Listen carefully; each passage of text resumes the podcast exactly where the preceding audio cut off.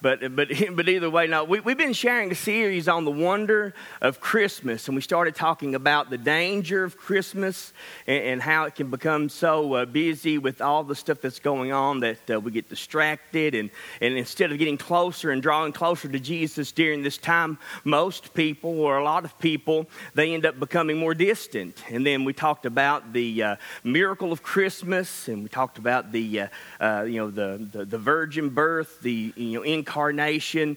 Uh, then last week we talked about the peace of Christmas. And, and today we're going to uh, finish this sermon series uh, uh, talking about the scars of Christmas. You know, Christmas is not the end of the story, Christmas is actually the beginning of the story. And, and, so we're going to look at some scripture here in, in John chapter number 20, and we're going to be reading verses 24 through 21. And if you're there, say amen. Verse 24 says, Now Thomas, called the twin, one of the twelve, was not with them when Jesus came. Now that's important to note because you know this is this scripture. What's happening in its context is that Jesus has already been crucified. He's been raised from the dead, and now he's actually appearing back to his disciples. But Thomas, the Bible says, was not there uh, when Jesus came. And the other disciples therefore said to him, We have seen the Lord. Now, notice what his statement here he says. So he said to them, Unless I see the hands, the nail prints, or the prints of the nails, and put my finger into the print of the nails, and I put my hand into the side, I will not believe. And after eight days, his disciples were again inside, and Thomas was with them. You know, I don't know about you, but you know what? I want to be a part of a church that that that that I don't want to miss because of Jesus showing up and doing something special. You know, Jesus is showing up. It's a pretty big deal when Jesus shows himself after he's been resurrected, and then you miss out on it. You know, I mean, that's the kind of church we ought to have. That's the kind of service we ought to have. A kind of service where that, that if we miss, then we've missed something very big that God's doing. I, I believe that, that that's going to happen. That's the way it's going to be uh, very, very soon. But, you know, he says, uh, if I don't put my hand uh, and my finger into the hands and to the side, he said, I, I won't believe. Now, notice uh, what it says in verse 27. Then he said to Thomas, Reach your finger here and look at my hands. And reach your hands here and put it into my side. Do not be unbelieving, but believe. And Thomas answered and said to him, My Lord and my God. And Jesus said to him, Thomas, because you have seen me and you have believed, blessed are those who have not seen and yet have believed. He's talking about you and I. Would you pray with me? Father, we're thankful again just to be gathered in your house. We're thankful for the Word of God. We're thankful for the Spirit of God. We're thankful for the people of God. We're thankful for the church family. And I just pray, God, that you would just visit us in a special way and speak to our hearts this morning, that as we leave today, that we can say that we've surely been in your presence and that we've drawn close to you. I pray, Lord, that you would bless your word and cause it to be sealed in our heart. Let it bring forth fruit a hundredfold. And we'll thank you for it in Jesus' name. Amen the scars of Christmas. Now, we, have mentioned this in a previous message that, you know, the birth of Jesus is so much more than just a baby wrapped in swaddling clothes lying in a manger. You know, the, the Christmas story is full of the supernatural taking place. You know, there's angelic visitations, there's supernatural events taking place, there's signs and wonders in the heaven, there's a star that appears, there's, there's an angelic host that singing and praising God. And, and, and, then there's also the, the prophetic declarations. We talked about how that the birth of Jesus is, is significant and it was miraculous. You know, one, because he was conceived by the Holy Spirit, but also that he was born of a virgin. But, but even, even is just as equally as significant is the fact that Jesus' birth, life, and death was the fulfillment of over 30 prophecies that took place between 700 and thousand years before Jesus was actually born. It's one of the most convincing things uh, when it comes to uh, sharing your faith with people that, that you could actually share that his birth was, was not just predicted, but it was fulfilled, even down to the location of where he would be born. But the issue of Jesus being both God and man, and that's who Jesus is, Jesus is fully God, Jesus is fully man, he is the God man. You know, the issue when you, when you begin to share that, it's one of the most confusing and one of the most controversial issues in all of Christian uh, theology. Jesus being one man with two natures. You know, Jesus being fully God and fully man. Jesus being humanity and divinity. Jesus being God in the flesh. That is the incarnation. That's what we call the Advent. God coming to earth, God manifesting himself in human flesh. Now, the Apostle Paul wrote in 1 Timothy chapter 3, verse 16, he says, This is the great mystery of our faith and he begins to describe it. He says that God was manifested in the flesh, that he was justified by the Spirit, that he was seen among angels, that he was preached among the Gentiles, that he was believed upon in the world, and that he was received up into glory. Now, the prophet Isaiah described uh, the birth of Jesus, the birth of the Messiah, in, in chapter 9. He said, For unto us a child is born, and unto us a son is given. When Isaiah says, For unto us a child is born, it's talking about Jesus' humanity, that he was born a man. He is the Son of God, he is the Son of man. But when he says that for us a child is given, he is, or a son is given, he's talking about his deity. Again, he's fully God, fully man. That's a hard and a difficult thing for a lot of people to actually believe. Jesus is the God man. Jesus isn't a good man. Jesus never claimed to be a good man. Jesus claimed to be the God man. Jesus claimed to be God in the flesh. And so people actually they, they struggle with this. And so when we consider Jesus, we consider his humanity, we consider his his deity, it's important for you to know that as a child, he was born in Bethlehem. But as God, He has ruled for eternity throughout the ages. As a child, Jesus was born.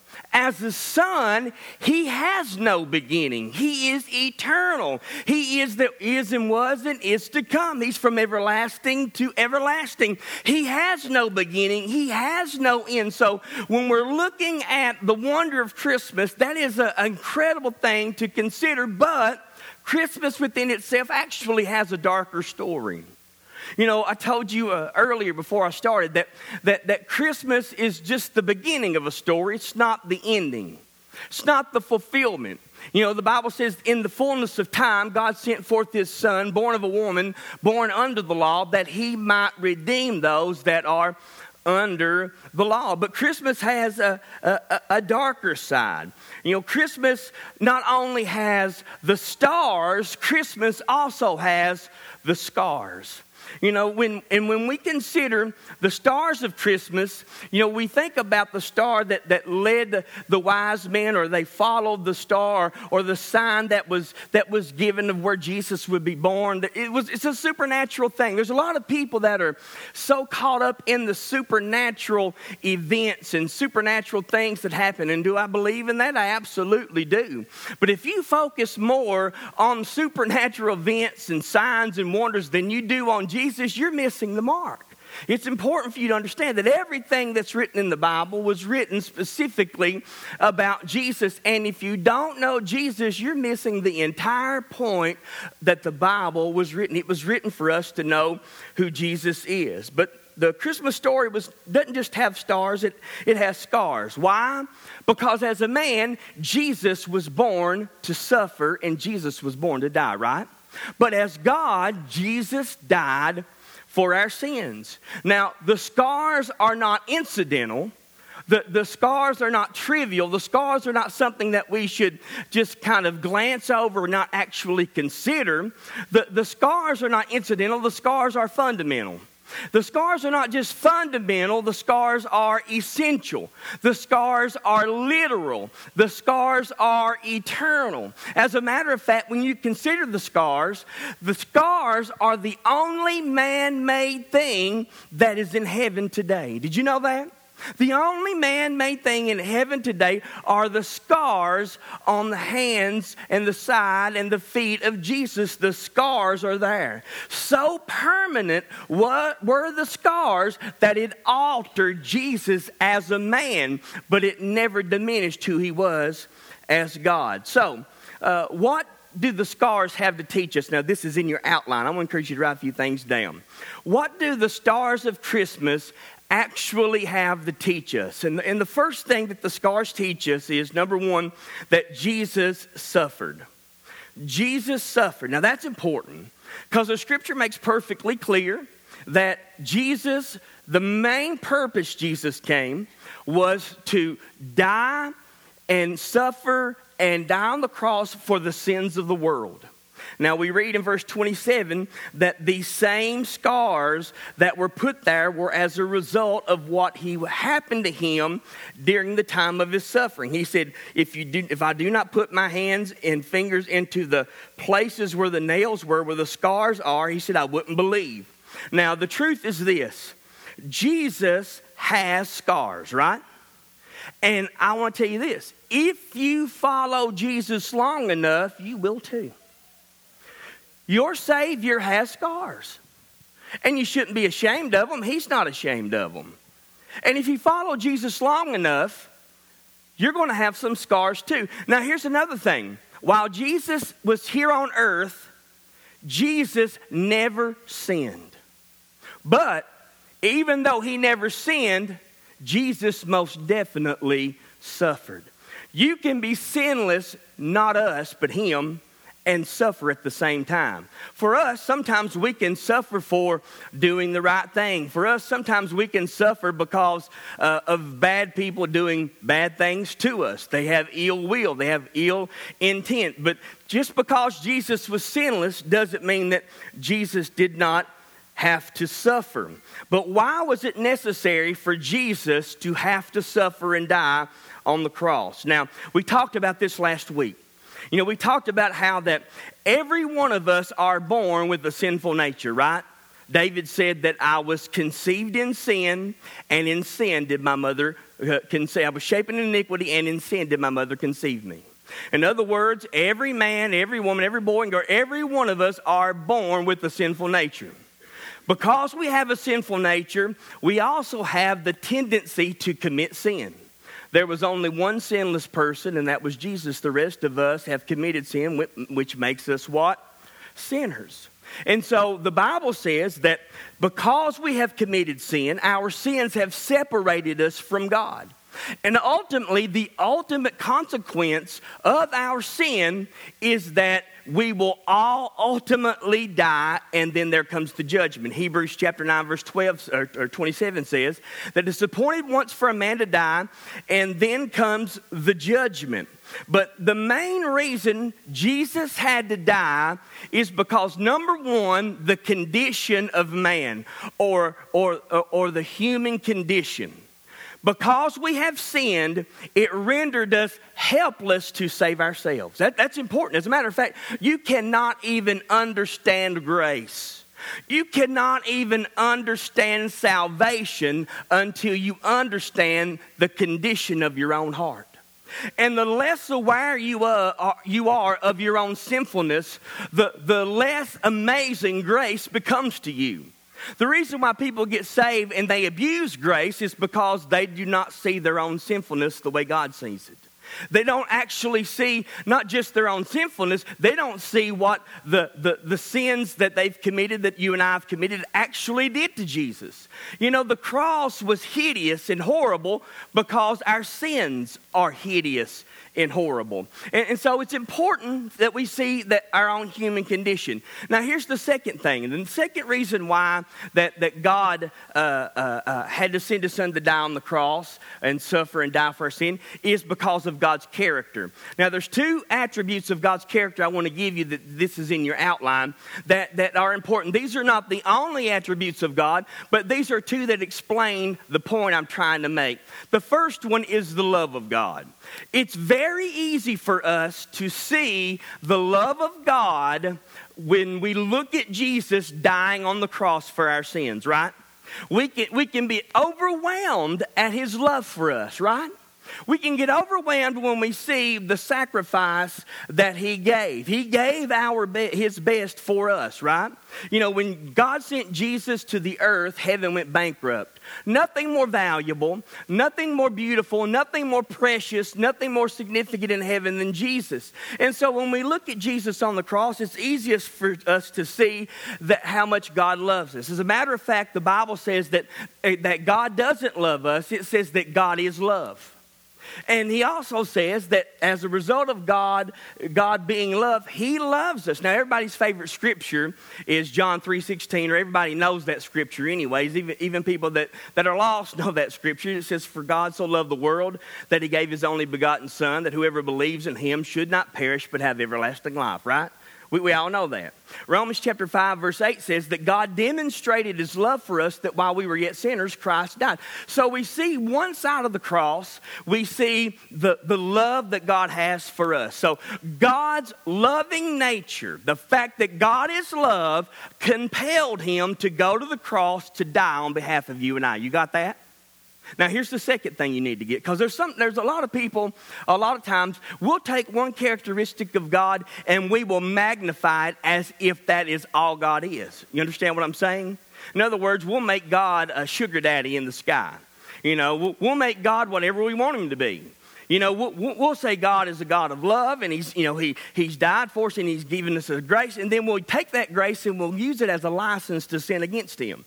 The Bible says, should we continue to sin against God once we've been saved? It says, God forbid, no. And so, but, but when we, we only focus on one attribute of God, we miss the whole point of why Jesus came. Because here's the second thing. The second thing, the second characteristic of God that we have to consider is that God is a God of, is a just God. God is just. God is love and God is just. Now, now what does that mean? You know, God loves us. Yes, He loves you, and He loves you, and He loves you, and He loves you, and He loves me. But He also loves holiness. He also loves righteousness. He also loves justice, right? But we, we have to consider what, what is the justice of God. God is a loving God. God is a just God. He's holy and just. And so the scripture says, and, and again, it makes it perfectly clear it says that God will punish sin wherever it is found. Now, the scripture says in 1 Peter chapter 2, it says that God did not spare the world that sinned, but delivered it up for, judge, uh, for judgment. He said God did not spare the angels that sinned, but he judged them. And probably the greatest example of God judging sin is simply Jesus himself. The Bible says that in Romans chapter 8, verse 32, it says that God did not even spare his own son, but delivered him up for us. So, what we see here, the reason it was necessary for Jesus to go and die on the cross was that, you know, number one, it was the love of God that compelled him, but it was also the justice of God that required him. Are, are you with me? In other words, he, he, there was two things happening. You know, there was, there was the love of God being demonstrated, and then there was the wrath of God being demonstrated. And that's what's happening. Now, here's the third point that, that, that I want to make, and, and that is that what, the reason Jesus had to die and suffer on the cross is God's response to sin and the sinner. Now, the reason it's necessary for God to do this is because, number one, He loved us. He loved us so much that He was unwilling to live without us, so He came and died for our, uh, for our sins. But also, because he's just and holy, he had to die or he had to judge sin. And the only way that he could do that and still save you and I is by sending, sending his sinless son to live and die on the cross on our behalf. Now, the cross is necessary because here's the point the cross allowed God to both forgive our sins and judge them at the same time without compromising who God was. Are you with me? The cross, and it, this is important. We're considering the that's why the scars are there. Again, we're talking about the scars of Christmas. The scars are there because God wanted to forgive you and I, but He also wanted to punish our sins. And so He did not want to punish you and have you separated from Him through all eternity. He said, I have to send a sinless sacrifice in my own Son to live a perfect life because in order for us to be made right with God, everything had to be perfect and completely fulfilled to the detail. So when we're considering the scars, the scars are there because, number one, you and I were helpless and hopeless to, to, to attain salvation in our own strength. It's not Jesus in our good works.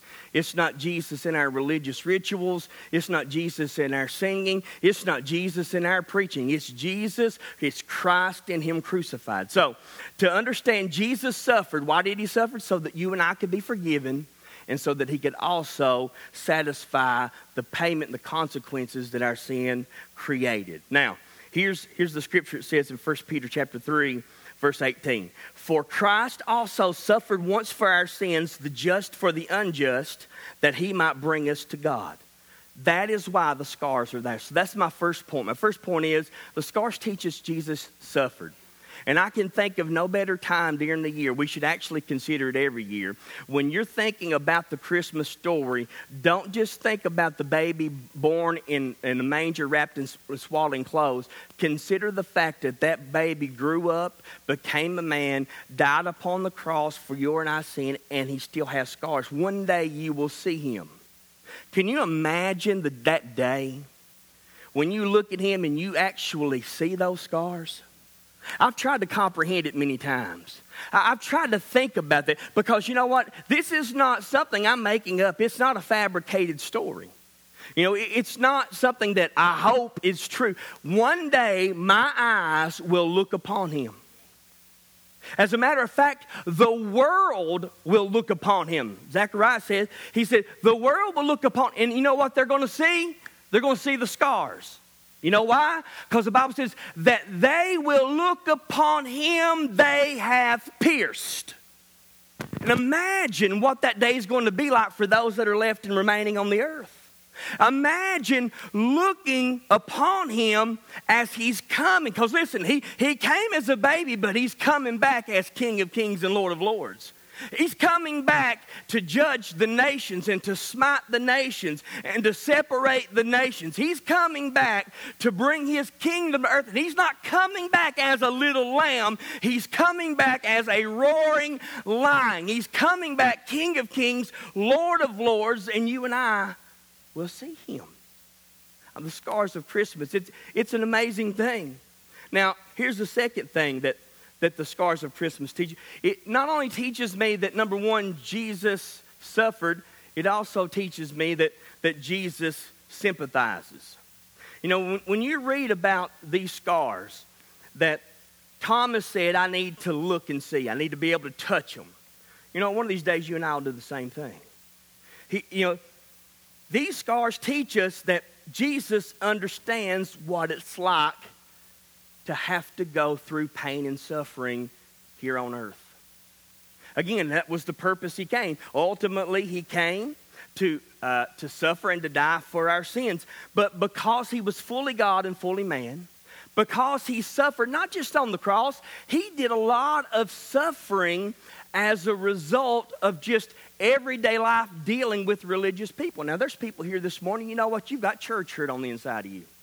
You, you've been hurt, you've been wounded by, by people. You're, you're carrying a lot of pain. Maybe it didn't happen in church. Maybe something happened to you or, or, or, or to your family. You know, but, but Christmas time seems to be the time when most of the pain begins to manifest. Not just Christmas, but the holidays in general. That's when most of us that are carrying pain, that's when most of it begins to manifest in our lives. Are you with me? Are you, are, are you hearing me this morning? And I want you to know something. If you are here this morning and you're carrying pain on the inside of you, I want you to know the scars teach us that Jesus understands. Now, now look at this verse of, of Scripture, Hebrews 4.15. It says, For we do not have a high priest who cannot sympathize with our weaknesses.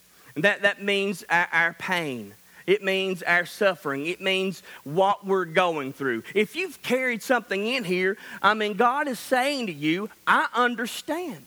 I know how you feel because Jesus did so much more than just sympathize. Now, this is kind of heavy, but, but, but I want you to listen to this. Jesus does more than just sympathize with us, He doesn't look down with pity. He doesn't look down and say, Oh, I hate that for you. Or I, I wish that, you know, he, he, he, not just, he doesn't just sympathize, he identifies. He doesn't just identify, he enters into that pain and suffering.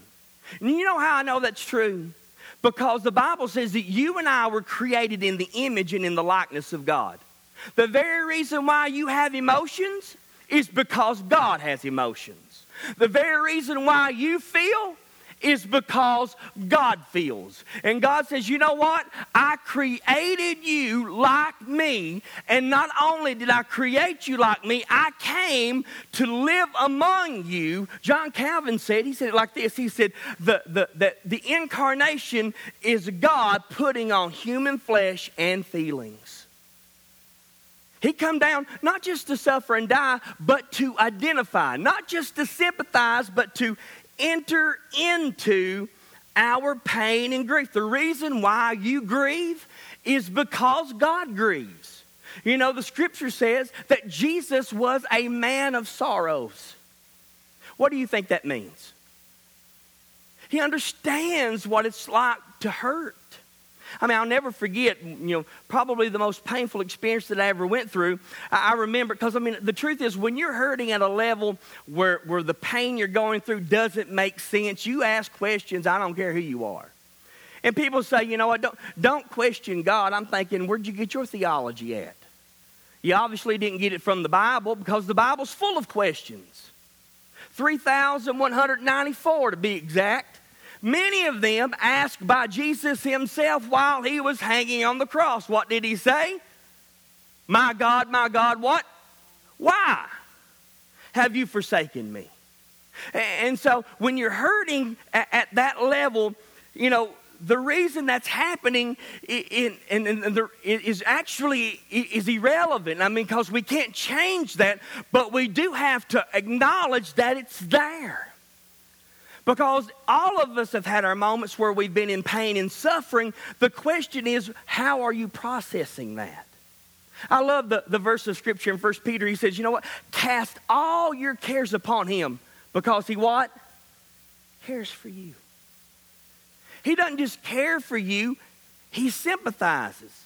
He doesn't just sympathize, he identifies. He wants to get completely involved in every detail of your life. As a matter of fact, He is involved in every detail. He's involved in every detail in your life. And so the, so, so the, the suffering and the scars teach us that Jesus sympathizes, He, he understands. Now, listen to this verse of Scripture. You know, I've read this probably a thousand times.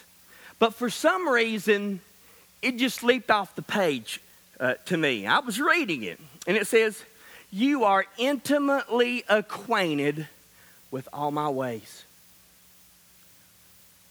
Now, I don't know what that means to you, but what that means to me, and, and what I was thinking, what I was considering is that, you know what? God is involved in the details. God is involved providentially in all of the behind the scenes events that are happening. And but when we're going through things and we don't see God, and one of my favorite things about God is that, you know, God's always faithful, right? Once you come out on the other side of that, and whatever it is that you've went through, as you look back from it, uh, look, look back at it from the other side, you will realize that God has been with you the whole time. Now, how do I know that's true? You're still here today. The fact that you're still here today is proof of the faithfulness of God in your life. If the devil could have killed you, he already would have. If he could have took you out, you've already been taken out. But David wrote, he said, God knows my frame that I am but dust. In other words, he says, if you can take it, you can make it. God knows your load limit. He knows what you can handle. And he says, you know what? When it becomes too much for you, cast it on me. Come unto me, all you that labor and heavy laden, and I will give you rest for your souls. Some of you this morning, that's what you need. You need rest for your souls. He's acquainted, intimately acquainted. You need to take that home with you. So when you're hurting, and, and, and, when you're overwhelmed and when, when, when you don't know what to do and when the pain is great, understand that He's intimately acquainted in all your ways. Not some of your ways. Not only is He intimately acquainted in all your ways, He says, You know what? I will order your steps. He said, I will direct your paths. He said, I will lead you by still waters, by calm waters. I'll prepare a table for you in the presence of your enemy. He is with you, He is near to those that are broken at heart. So if you're here this morning and, and you're hurting, the scars teach us that he understands. Not just that he understands, he identifies. Not that he just identifies, that he is intimately acquainted with what you're going through. And if you can just grasp that to some small degree, the load that you're carrying will become lighter and lighter as you work through this season of your life. Now, here's the last thing, and I close. And then go ahead and come to music. The scars not only teach us that Jesus suffered, they don't only teach us that Jesus sympathizes, Scars teach us that, that Jesus saves. That, that Jesus saves. Matthew chapter 1, verses 20 through 21, it says, But while he thought about these things, behold, an angel of the Lord appeared to him in a dream, saying, Joseph, son of David, do not be afraid to take Mary as your wife, for that which is conceived in her is of the Holy Spirit.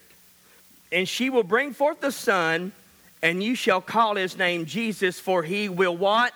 Save his people from their sins. Luke chapter 2, verses 27 through 30. You know, after Jesus was born, Mary and Joseph brought the baby Jesus to the prophet Simeon. And he took this child up in his arms. And he looked at this child. Now, can you imagine? This man was a was an older man. He was an elderly man. He was a he was a prophet. And he holds this child up in his, in his arms and he looks into the face of this child and he says, Lord, now your servant can die in peace, for my eyes have seen your salvation. What Simeon was saying is, I can see God with human eyes. That's what you need to see this, this Christmas season. You need to look upon him again. You need to consider why he came. He came to suffer. He, he came so he could sympathize. He came so that he could save. And the scars are there. Literally, eternally, as a permanent reminder of the proof of his love for us and the price that he had to pay for our sins. That's what the scars of Christmas teaches. But scars are significant because there's a lot of pain and suffering in the world. You know, the number one reason for atheism and agnosticism is if there is a God and God is good, then why is there so much suffering in the world? People struggle with the pain and suffering in the world. They struggle trying to understand why God would create a world where tragedy happens, where natural disasters happen, where traumatic experience takes place, where people experience pain and suffering. Well, the good news is this is that that's not the way God created the world. This is not the world that God created. This was never his intended plan. I mean, if this was his intended plan for the world to be the way that he is, why did he say, Pray when you pray, pray, Our Father which art in heaven, thy kingdom come, thy will be uh, done on earth as it is in heaven? If everything is God's will, then why would he say for us that we should pray? Why would he say to us, you know, that, that if everything's the way that it's supposed to be, then you need to pray that it's supposed to be this way? If it was automatically going to be so. The reason the world is in this condition is because we live in a fallen world. A day is coming when He's going to create a new heaven and a new earth, and it won't be like this anymore. Second thing is this man forfeited his God given authority. God gave Adam dominion. He said, Go, multiply, and take dominion over the earth. And God so fully and completely delegated his authority to man that if earth was going to remain a paradise, it would be as a result of Adam taking care of it. Because why? The Bible says that God put Adam in the midst of the garden and he said, Tend it, guard it, take care of it, cultivate it take dominion over it, rule over it. But when Adam sinned, he forfeited his authority to somebody else. Guess who what his name was? Satan. That's why when Jesus came, he was tempted. He was in the wilderness fasting for 40 days, tempted by the devil. And he says, You know what? If, if you will, he took him to a high mountain. He said, He said, all of the all of the nations of the world and their glory, I'll give them to you if you'll just bow down and worship me. For these have been delivered to me. Well, who delivered them? Adam. Why? Because God said, you know, whatever I do on earth, I'm going to do in partnership with man, not independent of man. Now, God does do things sovereignly, God does do things providentially, God does do things uh, behind the scenes that we don't actually recognize. But God has sovereignly chosen not to act sovereignly. He's chosen to act through people and through prayer. He wants us to be his partner. But we failed, we blew it. Did you know that the majority of the pain and suffering, 95% of the pain and suffering that happens in the world, did you know it's caused as a result of things that we do to one another? And because God gave us a free moral will, and because men don't walk with God, we abuse that free moral will and we take out our immoral acts on other people. Think about that 95% of the pain and suffering in the world is a result of things that we do to ourselves. But yet, when, when, when you don't see from the right perspective, it's easy to make God look like He's a bad God. God's not a bad God, God's a good God. I said, God's a good God. He's not a bad God, He's a good God. We are bad, He is good. And so as a result, we do things to each other. There's pain and suffering, and ultimately, there's scars. But you know what God's answer was to all the pain and suffering in the world? A suffering Savior. God's answer was not an explanation, it was the incarnation. He doesn't say, I want you to understand this because there's some things that will never make sense. Earth is full of questions, heaven is full of answers. But you know what? Even if he did give us an answer and explanation, it wouldn't be good enough. You know why? Because we don't want an explanation. We want things to change. But the day's coming. The day's coming where the Bible says that God will wipe away every tear from every eye, and there will be no more pain, no more suffering, no more death ever again. But He says, you know what? If there is pain and suffering in your life, He's so intimately acquainted in all your ways that the Bible says that all of your tears He gathers into a bottle. In other words, every tear that falls from your eye, God collects them. I wonder why He does that. Because tears are a language that only God understands. So He's so intimately acquainted with your ways that even when you can't explain how you feel and you don't even know what to do and you don't have words to say, all you've got is tears, He says, You know what? I'll take those too. And the day's coming when I wipe them away forever. You want to always be this way. That day's coming very soon. Stand with me.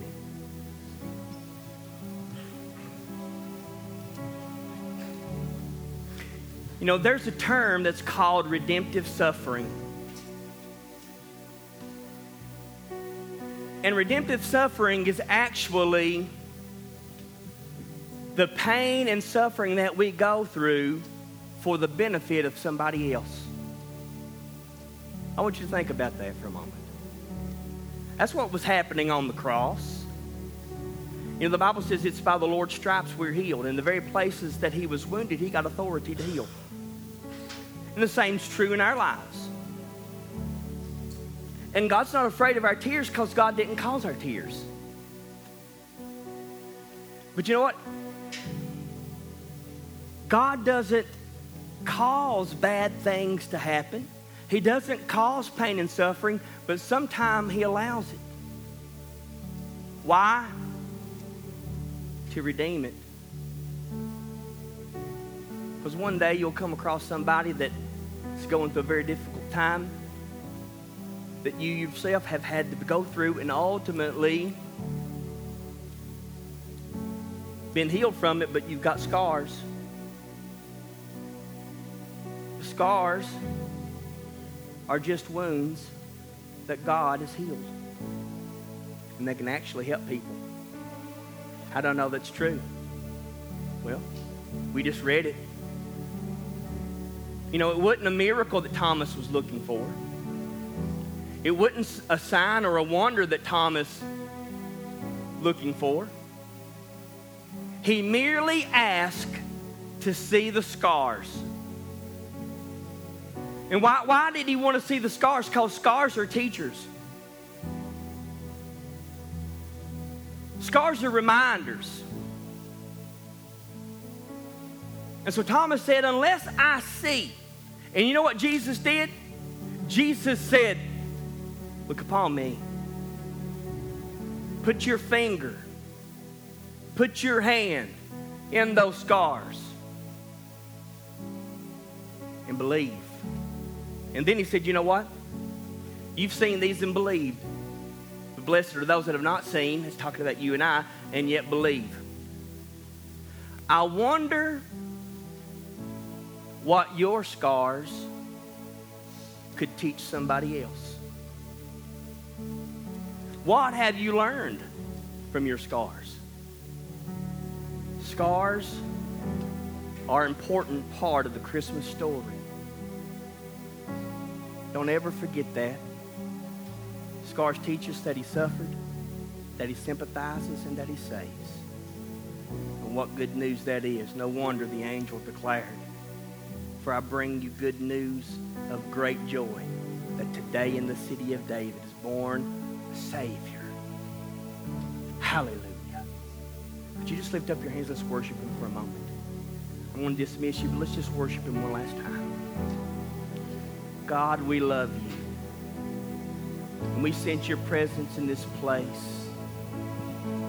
And you've come today for a special purpose and a special reason. We know that you came to suffer. And maybe there's somebody here, Lord, that for the first time they've become awakened to their, their own condition of their own heart, their own sinfulness and that they realize that, that they've committed sins and their sins have separated you uh, from them. And I pray, God, that you would let them know that that's the reason why you came. And there's those that are here this morning, Lord, that, that are going through tremendous pain and difficulty just trying to make it through this season. Let them know that you sympathize, you understand, and you're wanting to enter in to that pain and suffering. And let them know, God, that you've come this morning to save. You're near to those that are brokenhearted. And you've come and you're able to save. As they sing and as they play, if you need to be saved, if you've got any pain, if you're struggling during this season, and you just like to have special prayer, if you need to know that God understands and you just want you just want to come and spend time as they sing and as they play, this altar is open for you to come. Let's worship.